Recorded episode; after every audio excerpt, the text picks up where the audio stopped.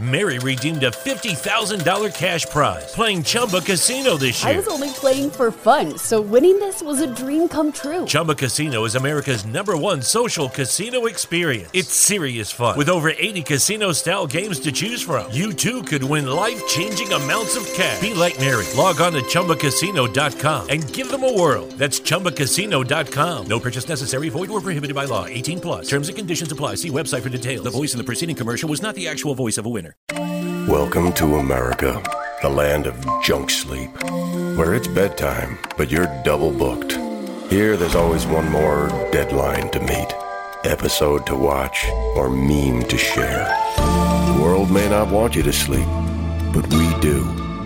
Only the sleep experts at Mattress Firm can help you find the right bed at the right price. Unjunk your sleep. In-store or online at mattressfirm.com today. This is the Overtime Podcast Network.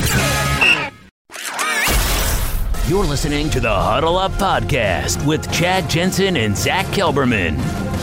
Join Broncos Country's deep divers at milehighhuddle.com and sound off. And now it's time to drop some knowledge.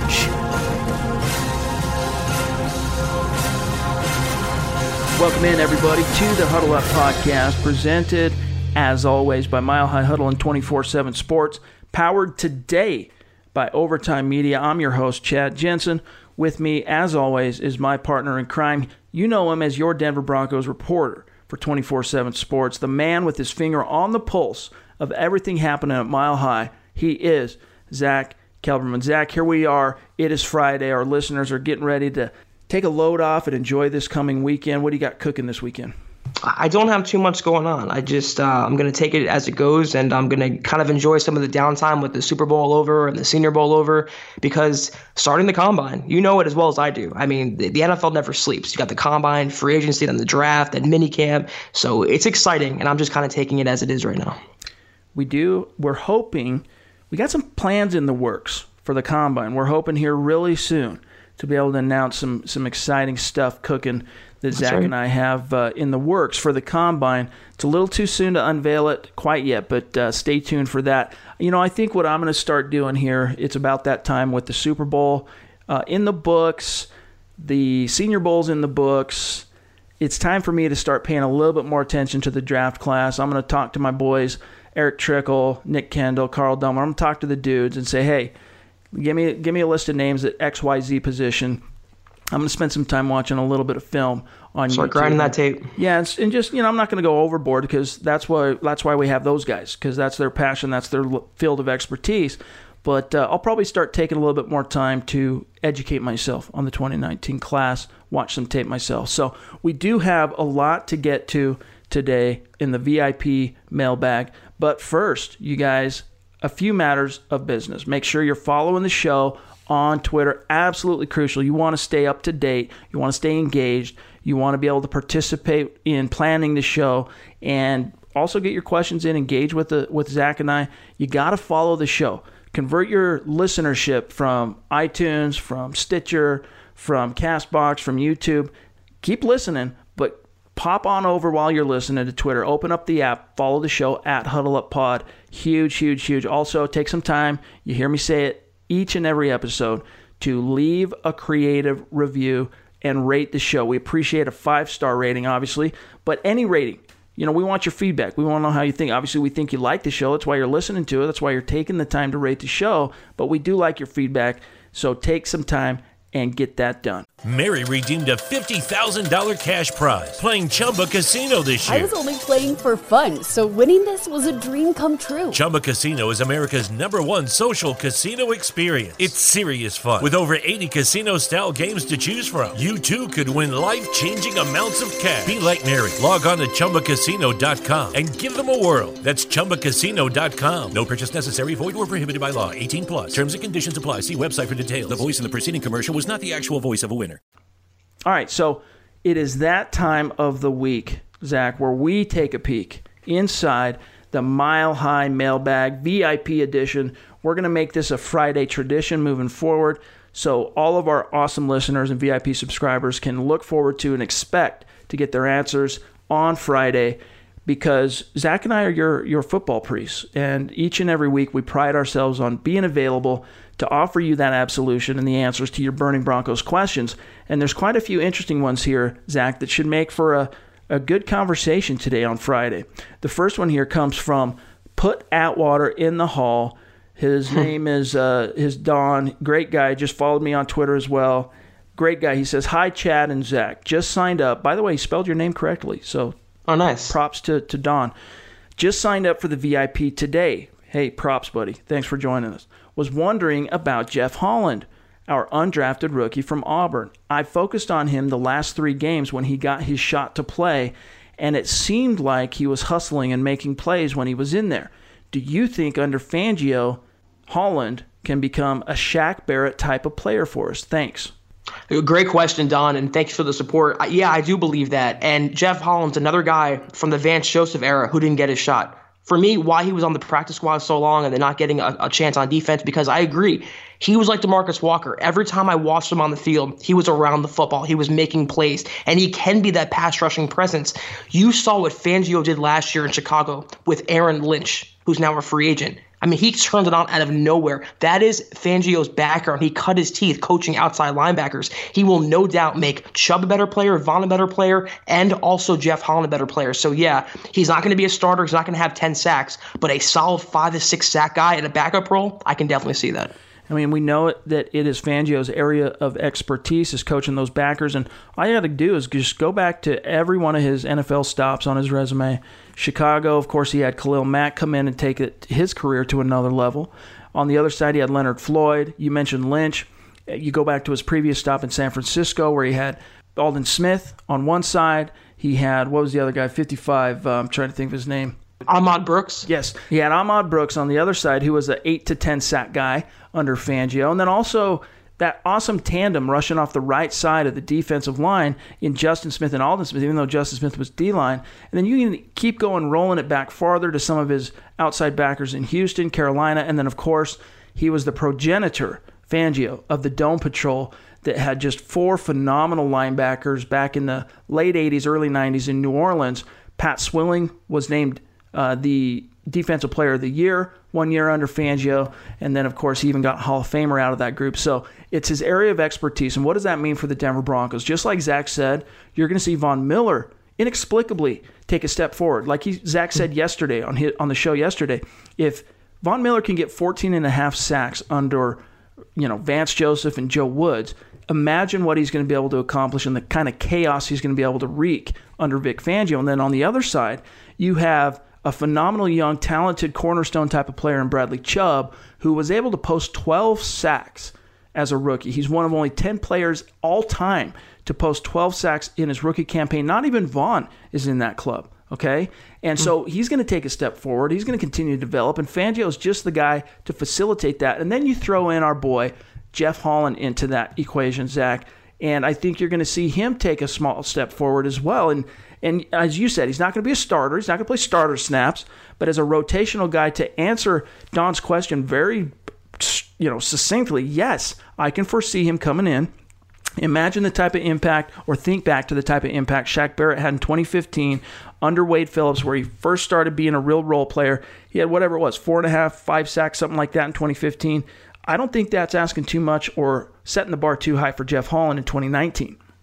No, that's exactly where I see him. I mean, if he can chip in 5, 6, 7 sacks, I mean, you're talking about another pass-rushing presence on a team that has Von Miller and Bradley Chubb. So you put all those parts together, and you have that defensive line who's has capable pass rushers.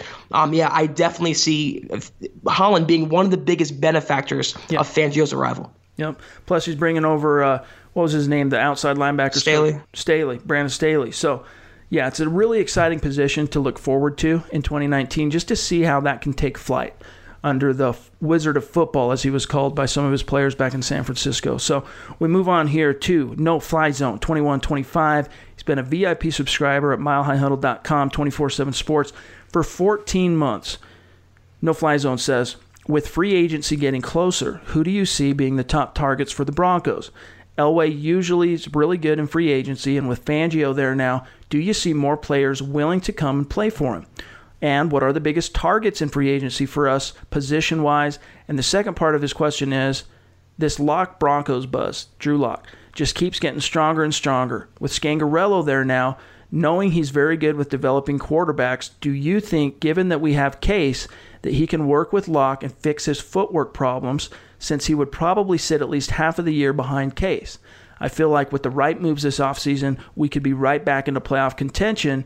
You can never count Elway out. By the way, I love and appreciate all your guys' hard work. Love being able to keep up with the Broncos news. So that's kind of a dense question that has a few levels of analysis. So let's just start off with free agency getting closer, et cetera. Who are the top targets for the Broncos? And just before I serve this over to you, Zach, going back to that Wednesday episode of Building the Broncos, a few names that Benjamin Albright threw out, one of whom both Zach and I have been pounding the table for, is C.J. Mosley. The Broncos are going to be in on the C.J. Mosley sweepstakes in a big way if the Baltimore Ravens allow him to hit free agency. But another couple of names that Albright threw out were the offensive tackle from Miami, Juwan James, and then the safety who played under Fangio and flourished in Chicago, Adrian Amos. Yeah, I say it every time, but I expect the Broncos to be very aggressive on the open market, and I expect them to target Bears players who are hitting free agency, like Adrian Amos, Aaron Lynch, Bryce Callahan, one of the best slot cornerbacks in the entire NFL. You pair him with Chris Harris Jr., you will have that no-fly zone back in working order. Eric Kush is a Chicago guard who developed nicely in Chicago last year. That's another free agent. So they're going to shore up a lot of their needs on the open market. They're going to leave the draft for a true best player available, probably a quarterback. So in terms of their positions, they're going to target corner, safety, off-ball linebacker, defensive line, offensive line, and before all that even, they have to target their in-house players, who they want to bring back, who they want to get rid of. Right. Bradley Roby, Matt Paradis, Domata Peko. They have a lot of decisions to make, but I expect the Broncos to make them quickly and very aggressively. So he talks about the Lock Broncos buzz getting stronger and stronger, knowing he's very good at developing quarterbacks. Do you think, Zach, to get to No Fly Zone's other question here, that Scangarello being the coach that he is, if Drew Lock ends up being the pick, you know, and Eric Trickle last week kind of helped us understand a little bit more why footwork is so important in terms of throwing accuracy, velocity, and all that for a quarterback. And that's probably the biggest knock on Lock, aside from his 9-inch hands, is that his footwork could use some polishing. Do you think Scangarello could offer that type of help for a young franchise-caliber stud like Drew Lock? That's exactly why they hired him. I mean, they hired him solely because of his work with young quarterbacks, Garoppolo and Beathard and Mullins. That's why they brought him in. And even Elway's comments when he said Keenum's on a short-term fix, or he is a short-term fix, he wants a young guy to develop and have in the system for years. That, to me, screamed the Broncos are going to draft a guy. And then they go out and hire a coordinator and a QB coach who are known for working with young guys. So, yeah, they brought him in because they feel like he can mold that young guy. And Drew Lock, to me, is the perfect project for them because he has enough physical talent to succeed. He just needs that seasoning and that extra bit of NFL conditioning with his footwork and accuracy and stuff like that. So he's a good project for Scangarello, and the entire reason why the Broncos brought him in is because they think he can develop the next franchise quarterback. Yeah, and there's a streak of pessimism. It's not everybody in Broncos country, but after the depredations of the last three seasons, missing the playoffs, Vance Joseph, all that, there's a streak within Broncos country that is very pessimistic about John Elway. But I concur with No Fly Zone here in that you can never count Elway out. And as it relates to the idea of drafting another quarterback, another thread in Broncos country, Zach, is fans just kind of being a little gun shy about drafting another quarterback because of how badly Paxton Lynch was botched. And, you know, there's some blame on the Broncos side, there's some blame on the Lynch side, but Elway has talked about, you know, swinging, missing, going to keep swinging. The way to look at it is this. John Elway is a Hall of Fame quarterback, two-time Super Bowl champion, took his team to 5 frickin' Super Bowls in his era. And as a quarterback, you know what? He had the kind of mindset. He had that Hall of Fame mindset in which, you know what, you throw an interception in the second quarter, there are some quarterbacks whose, you know, there's, you know what, goes in the dirt. They start looking at their shoes. They lose their confidence. They're thinking about it. They can't get it out of their head. Elway was never that guy. He came out firing so that in the fourth quarter, that interception was not haunting him. He could bring his team back, or he could make that play to secure the win. And that's the same type of, you know, you got to be able to forget it type thing mindset that Elway, I think, is going to have moving forward. He's got to have it, Zach, if he's going to find the Broncos that true long-term bona fide franchise quarterback, which is the only path to elevating this team out of the doldrums. Absolutely. You keep swinging until you hit a home run. You keep picking that quarterback until he's your franchise guy. I mean, he's had the right idea, just the wrong targets with Simeon and Lynch and Osweiler. He's had the right idea. And if he thinks Drew Lock can be a franchise guy, and if he's as smitten with him as reports indicate, then go get him. It's as simple as that. Just how he was as a quarterback, not being afraid to take risks. That's how you got to be as a GM, especially when finding a quarterback. Keep trying until you hit that guy. It just has to be. Yep. So here in just a few seconds, we are going to answer a few more of your great VIP questions. We got some topics on Shelby Harris. We got some topics on the draft. But first, we're going to take a quick break. We'll be right back. This is the Overtime Podcast Network. All right, you guys. So the next question here in the VIP edition of the Mile High Mailbag comes from Jedi Joshua 58. He's been a VIP subscriber going on 2 months now. Here's what Joshua says. You guys are the best. For real. Keep up the good work. You think Fangio keeps Shelby Harris at nose tackle, or does he draft some depth there? I love Domata Peko, but I'm not as high as some on him in terms of coming back. Love the guy, but he regressed. Maybe Fangio coaches him up, but at his age, doubtful. Good locker room guy, though. So his question, though, as it relates to Shelby Harris, and by the way, Jedi Joshua, thanks. We appreciate the props, appreciate the love. You are you've been a long-time listener to this show. Always have been engaged, and then you pulled the trigger, taking that next step in terms of supporting us by becoming a VIP subscriber. So much love. But his question there about Shelby Harris, Zach, do you think, because one thing that was interesting about last season is that Shelby Harris played a lot more snaps at nose tackle instead of the five-tech defensive end. Do you think that trend continues? Do you think Fangio is going to keep him at nose tackle, or are they going to draft some depth? I think they're going to capitalize on this deep defensive line class. It's just a matter of where.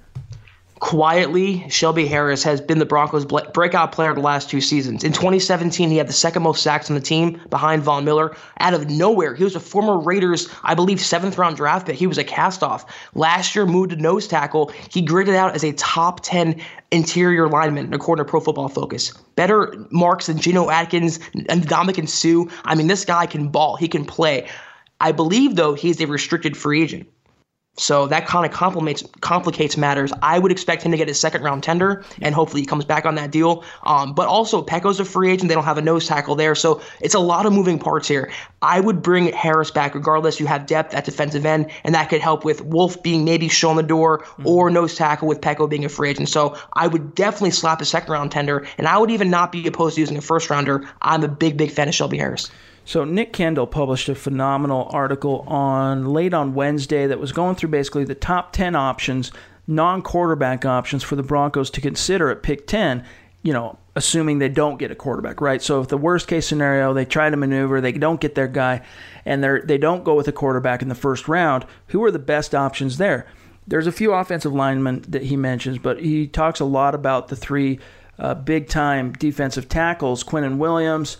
He brings up Ed Oliver from Houston and then Jeffrey Simmons. If the Broncos don't get a quarterback in the first round, I'd be okay with them taking one of those generational type of players, even though I prefer to go after a guy like Devin White who fills a more immediate need at off-ball linebacker. But even if they don't get a guy like that in the first round, there are other guys, and Eric Trickle's published a few articles. One he did on Under the Radar defensive lineman earlier this week that you guys got to go check out as well. So there are going to be some options there, but as a restricted free agent, the Broncos are going to tender Harris, no doubt about it. It's just a matter of at what level to try and disincentivize opposing teams from trying to sign him and make an offer. I concur with Zach. It's probably going to be a second-round tender. No team's going to be willing to give up a number 2 pick to take Shelby Harris off Denver's hands. So it's a pretty safe bet, I think, that Harris is coming back. He's going to be in the orange and blue. And if you look at it, you know, we'll see what happens with Derek Wolfe. But I think moving forward, even if Peko ends up getting re-signed to a short-term one-year deal type thing, I think if you move forward with the idea of Shelby Harris being your starting nose tackle, you got Gotsis on one side, and maybe Wolf on the other side. Maybe it's a rotation of Wolf and Who knows? We'll see what happens with DeMarcus Walker, even though I've been told that there's a good chance he might not even make the roster this year. We'll see. But my point being, though, that if Shelby Harris is at nose tackle, I like him there. With the talent the Broncos have at 5-tech and the depth there, you keep Shelby Harris at nose tackle, let him make plays at the point of attack. The only thing that kind of you lose with Harris there as opposed to Domata Peko, especially the 2017 version of Domata Peko, is that he's not as big. He doesn't have quite as much beef on his bones. So he can get moved off the point of attack, but he's a much more savvy penetrator and disruptor at the point of attack. And the thing is, Wolf and Gotsis are also great run stuffers. So if they have to give up a little bit and knows, I'm okay with that. Harris is a much better playmaker. He had that game-sealing interception against the Steelers. He can rush the passer. So I like him a lot. And I do think he should be a priority for Denver. It just gives them versatility, gives them options. And I agree with you to the point about the draft. Right now, as I see it, the Broncos will go one of three ways in round one: quarterback, cornerback, or defensive line. Defensive line, it's a very top-heavy class, so they can get a guy like Williams or Oliver who would star under Fangio in this defense. But I would definitely bring back Shelby Harris.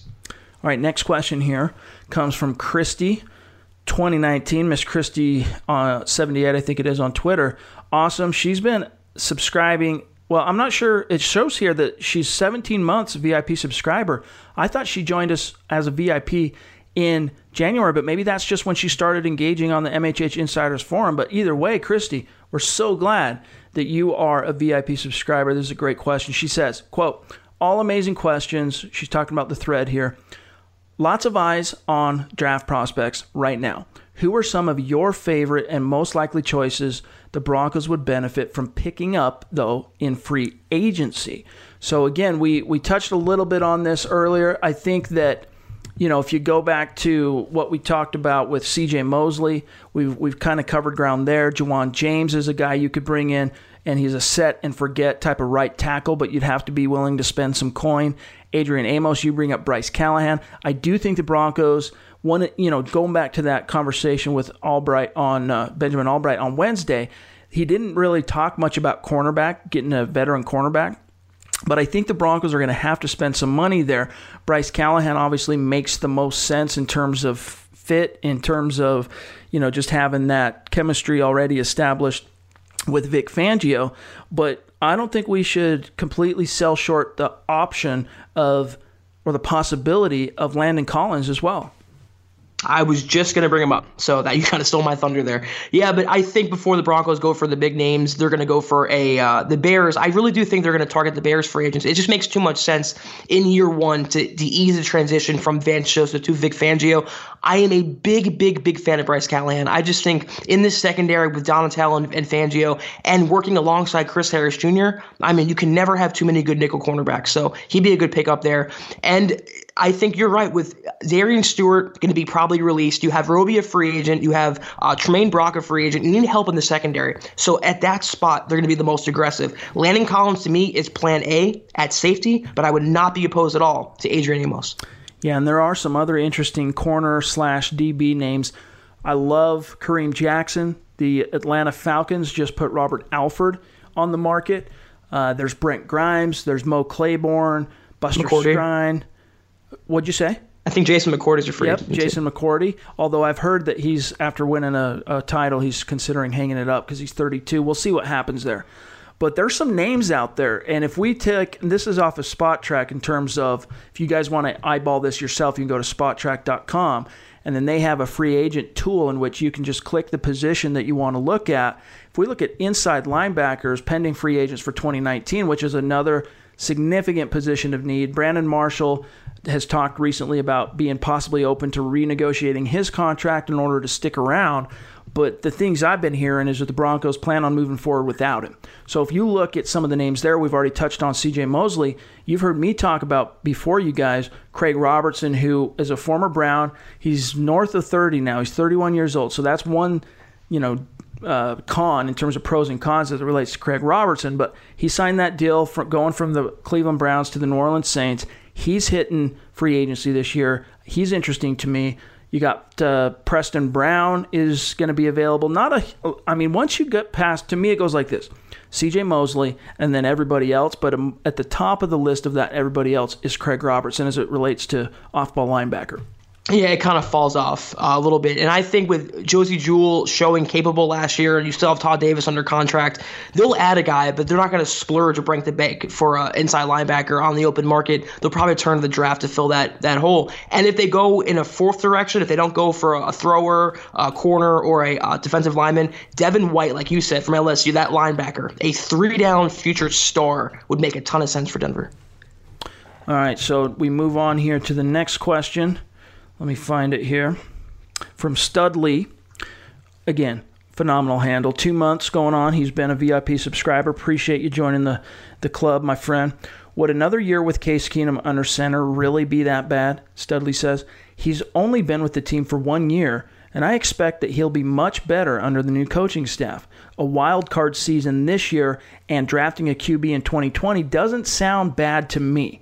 I would almost prefer trading back and getting an additional 2020 pick to use to trade up next year.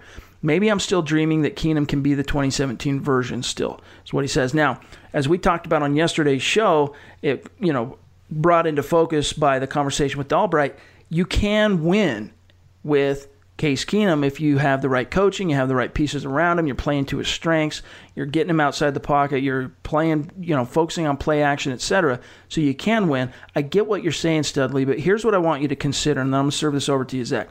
What you got to consider is how often are the odds tell us, if you go back and look at the last 10 drafts, okay, the true franchise caliber quarterbacks that come out of those drafts, they're not taken at the back end of the first round. Okay, they're all within the top 15 picks, almost without question. There's a few exceptions, but almost without fail. So the Denver Broncos, if you look at it through that scope, and Zach and I have talked a lot about this recently, is how often are your Denver Broncos going to be picking in the top 10? Okay, it's the odds are it's not going to happen again in the near future. And so that being said, the opportunity is most ripe now. They're within striking distance. Even if they don't trade up, sitting at number 10, they're still in pretty good position to get a franchise caliber guy. And so for that reason, Zach, I still remain adamant that the Broncos need to capitalize. But in a worst case scenario, getting to his question, what would your thoughts be if you had to live with 2020 being really where you push for a franchise guy? Could you live with Keenum under center again in 2019? Yeah, we talked about this on yesterday's show. I feel like you can win with him, and 9-7 or 10-6 would be your absolute best case scenario, because with better coaching, you'll see a better Case Keenum and you'll see a better Broncos offense. But he's not the future guy, he's not the franchise guy, and he's not going to be re-signed beyond 2019. So what it comes down to is bad or better. That's subjective. That's your opinion. To me, if the Broncos have a young franchise quarterback on the roster or developing at the end of 2019, that's successful. The playoffs, to me, don't determine success. So Keenum, you can get some more out of him. You'll see a better Keenum, maybe less interceptions, maybe a little more confident.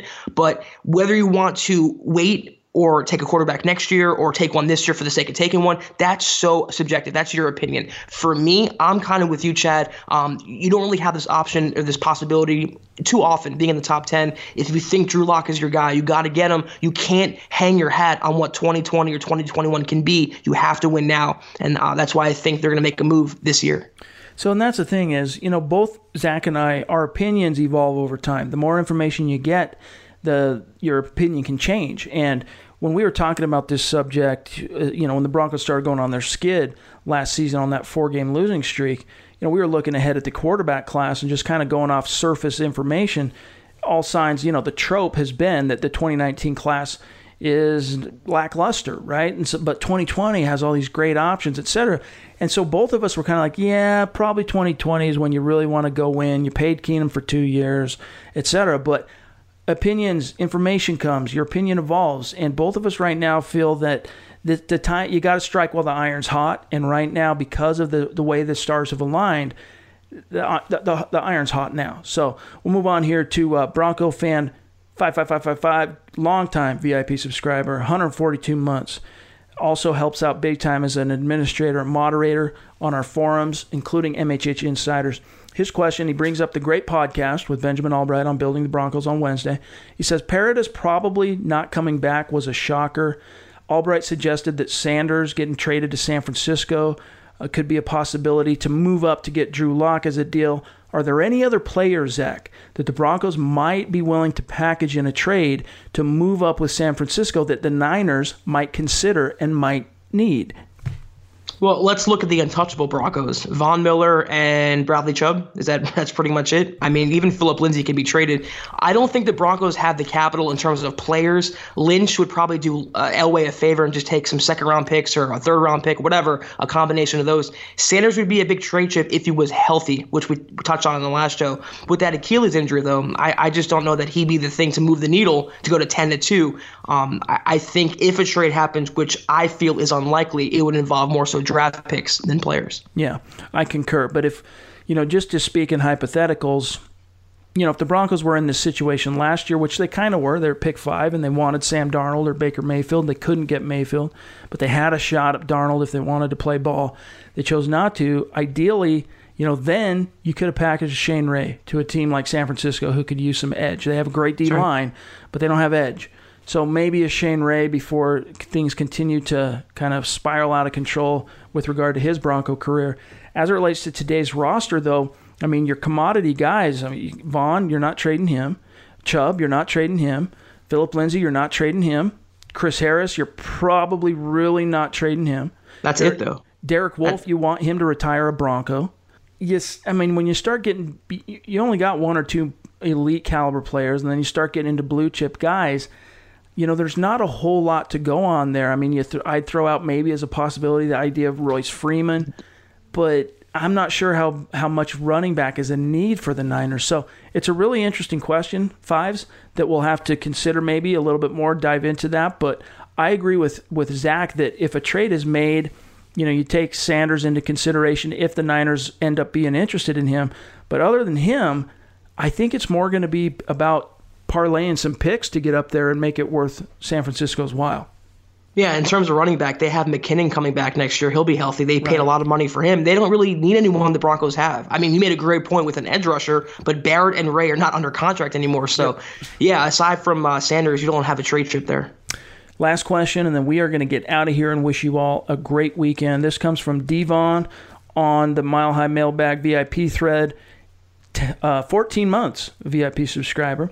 Are there any realistic options for later round quarterbacks if we don't land Haskins or Lock, Dwayne Haskins or Drew Lock? I like what I've seen from Eric Dungey. So that's the guy that I've kind of been binging on lately that Eric Trickle turned me on to.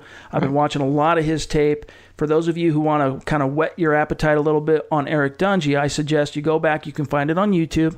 You just search Syracuse or Eric Dungey versus Clemson. 2017 was the year that they beat Clemson, and then 2018 he almost beat Clemson. They came up just short, but it took literally all the way through the game for Clemson to battle back and win that game. Dungey had him beat. He had the lead, but he lost it. So check out Eric Dungey. He's a really interesting, very intriguing, toolsy quarterback. I don't understand. Eric's still trying to get to the bottom of it, why he doesn't have more momentum, why he's not being talked about more in this class. So go check him out. But Zach, you and I, we've talked about Brett Rippon. We've talked about Jared Stidham. Anyone else you'd want to throw in there? Those are my two names I was going to mention, and I don't want to go anywhere near Daniel Jones, even as a third-round draft pick. I wouldn't take a chance on him. With Rypien or someone like Stidham, you can hope they can turn into solid backups, and that's a commodity in the NFL. That's an asset in the NFL. So, but I would go nowhere near Daniel Jones, and I would hope the Broncos would swing a little higher than a guy like Brett Rypien. I firmly believe, though, I guarantee they're going to come out of this draft with a quarterback. If not in round one, then something by the third or fourth round. I'm also a fan of Eric Dungey, but I also really, really do like Stidham. After watching the Senior Bowl, he really kind of impressed me. Yeah, no doubt. And I know Eric Trickle is going to crucify me for saying this, but as a late day 2, early day 3 pick, I could live with Will Grier as well. He was a guy going into the pre-draft process that not everyone was in agreement. I mean, it wasn't consensus by any means. But he was kind of viewed as maybe a late round one, early second round prospect. But his pre-draft process thus far at the Senior Bowl, he just was not good, really hurt his draft stock. So the next month and then some change is going to be crucial for Will Grier. He's got to kill it at the combine, and he's got to absolutely just blow scouts away at his pro day, because he appeared very unprepared, very unready, I guess is a non-word to use, for his opportunity at the Senior Bowl, but he's another guy I could live with if I'm being honest. He's shown enough as a playmaker. He's shown enough to me as a guy willing to push the ball down the field. He's got drawbacks. Obviously, we saw that on display at the Senior Bowl, but he's a guy, as a developmental guy, you bring him in mid-rounds to groom and see what happens a year or two down the road. I could live with that. You know what? I would easily take Greer over Daniel Jones. And that might not even be a hot take, but you have a guy with much bigger upside and a lower floor. I'll take that any day of the week in the third or fourth round. So you give me a guy like Will Greer, who's a gunslinger. I mean, you saw what the Broncos had in Chad Kelly, who was a seventh-round pick. He could have been a higher-round pick. So, yeah, I would take Greer over Daniel Jones. I would kind of stay away from both, though, but I would always go, at least in the middle rounds, for a higher upside and maybe a lower floor quarterback. But hey, you guys, that's going to do it for today's episode of the Huddle Up Podcast. Zach and I are wrapping up our week talking to you. Tomorrow, Building the Broncos will be back on Saturday. For those of you out and about, hitting the gym, whatever you're up to, tune in to Nick and Carl. They'll be breaking down, I'm sure, some draft-oriented stuff. So stay tuned for that. But in the meantime, you guys, follow the show on Twitter, @HuddleUpPod, especially if you want to be engaged and have your finger on the pulse of what's going on with the show. You can find Zach Kelberman on Twitter, @Kelberman247, myself, @Chad and Jensen. Make sure you're smashing the subscribe button. Make sure you're leaving a creative review. You're rating the show. And in the meantime, you guys, have a great weekend. We'll see you on the other side with the show on Monday. You've been listening to the Huddle Up Podcast. Join Broncos Country's deep divers at milehighhuddle.com to keep the conversation going.